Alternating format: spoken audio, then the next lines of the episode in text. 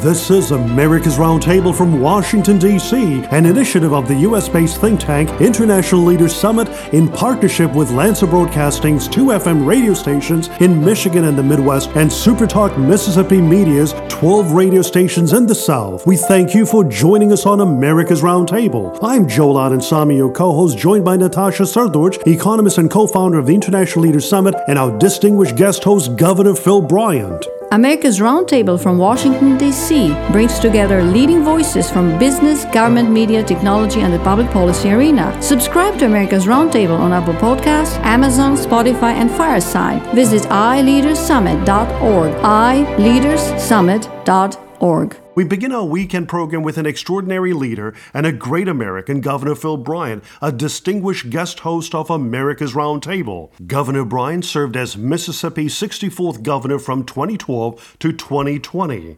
Governor Bryant serves on the Executive Advisory Board of International Leaders Summit and is spearheading initiatives at Brian Sonji Snell Global Partners, where he provides strategic advice and counsel and business development services to some of the world's largest industry leaders. Welcome, Governor Bryant. Welcome, Governor Bryant. Joel, thank you so much, Natasha. Good to be with both of you, as always, on America's Roundtable. Wonderful indeed, sir. In fact, on April 8, 2021, President Biden formally presented his outlines for new gun control measures. The Wall Street Journal stated, I quote, Mr. Biden repeated calls for Congress to pass more sweeping gun laws and call for gun makers to lose their immunity from lawsuits, unquote. Governor Bryant, if these measures take hold, it could adversely affect our right to keep and bear arms without making the nation any safer, as purported by the Biden Biden administration. And Governor Bryant, from your experiences as a law enforcement officer, serving as a deputy sheriff, a legislator, a state governor, what are your observations when taking a closer look at President Biden's agenda to impose greater gun control, uh, which may encroach on our Second Amendment rights? Well, it's another shocking demonstration of this administration's determination to go and, and I believe, remove weapons, certain weapons, certain amount of weapons. Joe, let's see what the president did. The president, this is a test case. The president, without the authority of the Congress, without passing a bill, without going to court and involving the judiciary and interpretation of his power, and I'm sure those suits will follow by individuals who are concerned about this overreaching of the president's executive order. The president said if you own a piece of plastic, which is a stabilizing stock, that attaches to a weapon and then attaches to your forearm to steady the weapon as you fire a weapon, anyone that has understands the recoil is such a strong impact that it moves the weapon and could dislocate it from your hand. For, so, for safety purposes, this invention secures it to your forearm. It's a safety feature. Uh, and a stabilizing feature for aiming for those that target practice. And there is a, a huge number of Americans is that go to ranges, many of them indoor. They pay a membership fee so that they can go and sport shoot. They, there's competition. We host the National Rifle Association's police target range competition each year in Jackson, Mississippi. So this is a sport. They don't do it so that they can conceal the weapon, but again, it's a piece of plastic that's a stabilizing stock. The President of the United States said he is alone going to issue an order that says if you have a stabilizing stock, you must call and report that, or you would be in, in violation of federal law. And he also said, as he said during the campaign, I am coming after your AR 14. Now, they said use the AR 14 method as AR 15, but that's what he said during the campaign. He, he sort of got confused in the caliber and, and the designation of that platform one of the most, if not the most popular self protection platform, hunting and sport shooting platform, the AR 15 in the United States. And so he has said, I'm coming after that. He said just the other day, I probably will follow this order with an order identifying those weapons and removing them. 48 million Americans own AR 15s and similar platforms. It is just simply the mechanism. It is not an automatic weapon. You have to pull the trigger each time uh, the weapon discharges around. Uh, it is nothing sinister. It does appear to be uh, a military type weapon. The, the design of the weapon it's easy to carry, it's light, it's effective, and mainly sports shooting and self protection. So the President of the United States has said, I'm going to begin an effort to dismantle the Second Amendment. You're right, to keep and bear arms. Second Amendment says the right of the people to keep and bear arms shall not be infringed. Well, this is clearly the beginning of an infringement. It could make millions of Americans violators of federal presidential order that he says is a law. So then you follow that up by the appointment, potential appointment of an individual to the Alcohol, Tobacco, and Firearms Division of the Treasury that is for seizing weapons, has been an advocate for the seizure of weapons, has, has talked about his disdain of Americans that go out and, and purchase such weapons for individual protection. So why would you ban uh, the AR platform or make it a felony? Under federal law to, to own one because 48 million Americans own that platform, that weapon. 48 million Americans. Most of those Americans, as we know, are primarily conservative rural voters, people who voted for Donald Trump. So, what you do with this is you use an executive order to make 48 million conservative Americans felons or they have to relinquish their weapons, turn them over to the federal government at some point. This is a massive reach. And then, of course, uh, the administration and Democrats are saying we're going to stack the Supreme Court. So we're going to add four more judges, liberal judges, to the Supreme Court, actually stacking the federal court, something even FDR, Franklin Delano Roosevelt, could not do. But they're going to stack the Supreme Court primarily in the event lawsuits are filed to overturn this executive order, and then the Supreme Court, of course, under liberal leadership, would sustain that, and 48 million Americans would be looking at the choice of relinquishing their legally owned and purchased weapon or violate a federal law and could be imprisoned. That's where we're at today. This goes against the US Constitution and also against the common sense because the law abiding citizens need laws that will uphold their Second Amendment right. And criminals on the other side can get to weapons regardless of the law. That's we right. already have background checks so that healthy, law abiding citizens will not abuse their right to bear arms. That's right. And there's confusion because the president himself said there are no background checks at gun shows. That's just not true. Anyone that's been to a gun show, you know you have to go through the same federal requirements of a background check as you would if you bought it at a gun dealership. He says there is immunization against gun owners uh, or gun companies being sued.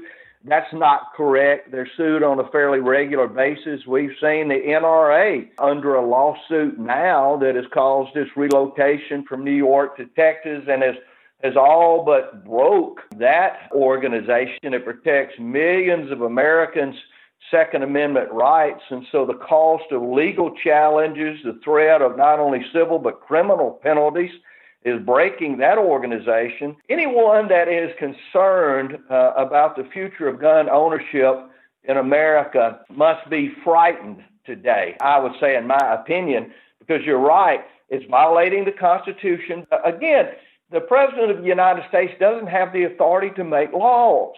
He can't just say, I'm going to ignore the Constitution, create a law bypassing the legislative. We have separate but equal branches. This has been ignored. And to say that also I'm going to take an independent Supreme Court and politicize it so that I might continue to seize these weapons that are primarily owned by political opponents. And Natasha, this is something that would happen in a socialist communist nation that has happened routinely in those nations. Uh, Judge Anton Scalia, who who I enjoyed uh, hunting with here in Mississippi. Judge Scalia would come to Mississippi, and I would help uh, uh, take him and organize uh, duck hunts here. He was a great man. He spent the night at the governor's mansion with me when I was governor. But he said the Second Amendment protects an individual's right to possess a firearm undetected with a service to a militia. So they, again, they fall back to that well, a well-ordered militia and to use that arm for traditional lawful purposes such as self defense in your home. That's Judge Anton Scalia. The world has changed. We see power now being developed by presidential order, by stacking the courts, by ultra liberal members of the legislature saying to the Supreme Court, if you continue to vote your conscience independently, uh, as a separate and independent form of the United States government, we will punish you by adding to the courts. This is a very uh, unusual time in the history of America, and it seems as if there's no voice to oppose any of these movements. There's no one standing up, and there is little attention being paid by so many in our nation that I, I think are going about their businesses uh, and are concerned with COVID, taking care of their families, making sure their businesses are, are being managed under the weight of impending tax increases. And when you have a populace that is not paying attention, you can take a lot of power from them with these types of orders that the president's issuing. The Second Amendment, the right to keep and bear arms, is enshrined in the U.S. Constitution, and as such, the Second Amendment, the same as the First Amendment, right to free speech, should be above politics. Elected representatives of both parties should equally uphold the Second Amendment. Governor Bryant, what is your message to voters and citizens who are concerned about the Biden Harris administration curtailing their Second Amendment? You know, we are a nation of laws in, in, America. We always have been. And this law, based on the Second Amendment, has been challenged time and time again, and courts have upheld the right to keep and bear arms many, many times. I think this administration, what they have done is not try to hide it. They have said, I am coming after your weapons. The president ran on that position. He once said that he would appoint a czar, which I think he has, to uh, for gun control. This was something that certainly 74 million Americans who voted for Donald Trump heard and are hearing again. But no matter politically where you stand on an issue, you have to rest upon the Constitution, the separation of powers. These are things that I taught as a professor in government to young students. I'm not sure now in high school and maybe at some universities they're not being taught just the opposite. Uh, they don't realize they're the sovereigns, that they are uh, in control of this nation, and any power that politicians have is strictly derived from the consent of the people. And these are the basic threats as a former professor of government I now worry deeply about. We can argue political positioning all day long. We can argue when the surge comes across at the border, but securing your borders, having right to keep and bear arms, having separate but equal branches of government, having an independent Supreme Court, these are the very foundations uh, upon which this republic rest. If they are removed, then the home, the house, the structure that is America, our home, will collapse. We thank you, Governor Phil Bryant, for joining us on America's Roundtable. We appreciate your clear insights, prudent counsel in affirming and upholding our U.S. Constitution, our Bill of Rights, these vital constitutional amendments, and the importance of being engaged as citizen stakeholders, guardians of liberty, uh, safeguarding our rule of law and our way of life. And we thank you so much, Governor Phil Bryant, for your principal leadership. Thank you, Governor Bryant. Thank you so much.